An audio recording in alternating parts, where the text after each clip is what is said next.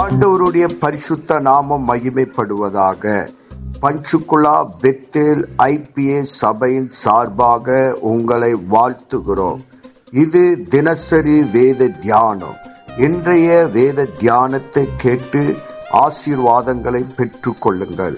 கத்தர் உங்களோடு பேசுவாராக.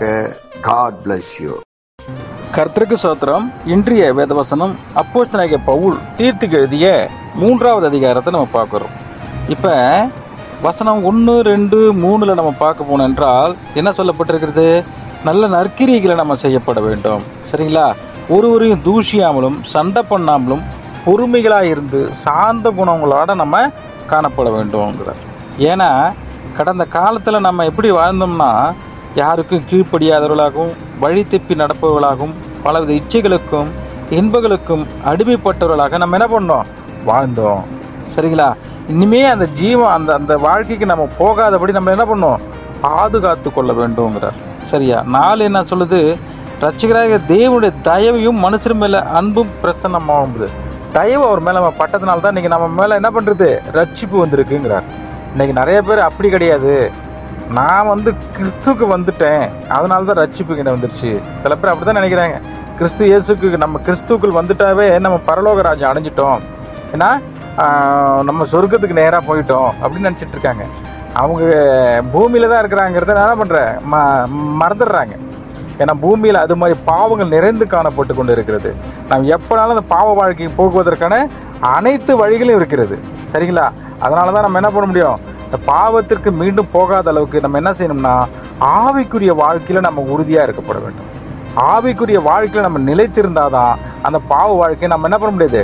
போகாமல் இருக்கணும். இந்த விஷயத்தில் நம்ம கவனமாக இருந்து பாதுகாத்துக்கொள்ளணும் சில பேர் என்ன நினைக்கிறாங்க நான் நீதி நேர்மையாக இருக்கிறேன் தானம் தரம் பண்ணுறேன் நிறைய பேர் கொடுத்து உதவுறேன் இதனால தான் நான் ரட்சிப்புக்கு வந்தேன் அப்படின்னு நினைக்கிறாங்க. அதுவும் கிடையாது. இங்கே வசனம் அஞ்சு என்ன சொல்லுது? நாம் செய்த நீதியின் கிரிகளை நிமித்தம் அவர் நம்மை ரட்சியாமல்ங்கிறார் நம்ம செய்கிற நீதினால் அவர் என்ன பண்ணல? நம்மளை ரட்சிப்புக்கு வரல. தமது இரக்கத்தின்படியே நம்ம என்ன பண்ணுறாரு ரட்சிப்புக்கு கொண்டு வந்தார். யார் இரக்கத்தினால? அதாவது என்னன்னா கர்த்தராகி இயேசு கிறிஸ்து மறித்து நாம் செய்கிற பாவம் இருக்கு இல்லையா? அந்த தண்டனைக்கெல்லாம் அவர் பலியாயிட்டார். அவர் பலி செலுத்துகிறார்.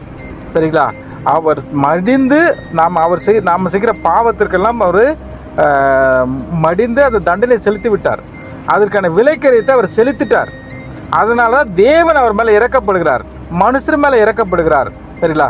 அப்போ யாரெல்லாம் கர்த்தராக இயேசு கிறிஸ்துவை பற்றி கொண்டு அவரோடு வழி நடந்து வருகிறார்களோ அவரை பின் சென்று போகிறார்களோ அவர்களுக்கு தேவனுடைய இரக்கமும் ரட்சிப்பும் உள்ளாகும் இன்னைக்கு நம்ம அவரை பின்பற்றி சென்றதுனால தான் இன்னைக்கு நமக்கு என்ன பண்ணுறதுங்க அந்த இரக்கமும் அந்த தயவும் அந்த அன்பும் நம்ம மேலே வந்ததுனால நாம ரட்சிப்புக்குள் இருக்கிறோம்.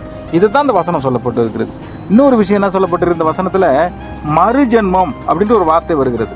மறுஜென்மம் என்றால் என்னன்னா கடந்த காலத்தில் நம்ம பழைய வாழ்க்கை வாழ்ந்தோம்லே அந்த மூன்றாவது அதிகாரத்தில் சொல்லப்பட்ட மாதிரி அந்த மாதிரி வாழ்க்கையில் நம்ம வாழ்ந்து ஒரு புதிய வாழ்க்கைக்கு நம்ம நீரினால் கழுவப்பட்டு ஞானஸ்தானம் என்ற மூலமாக ஒரு மறு மனுஷனாக புதிய மனுஷனாக இந்த உலகத்தில் நம்மளை பண்ணினார்.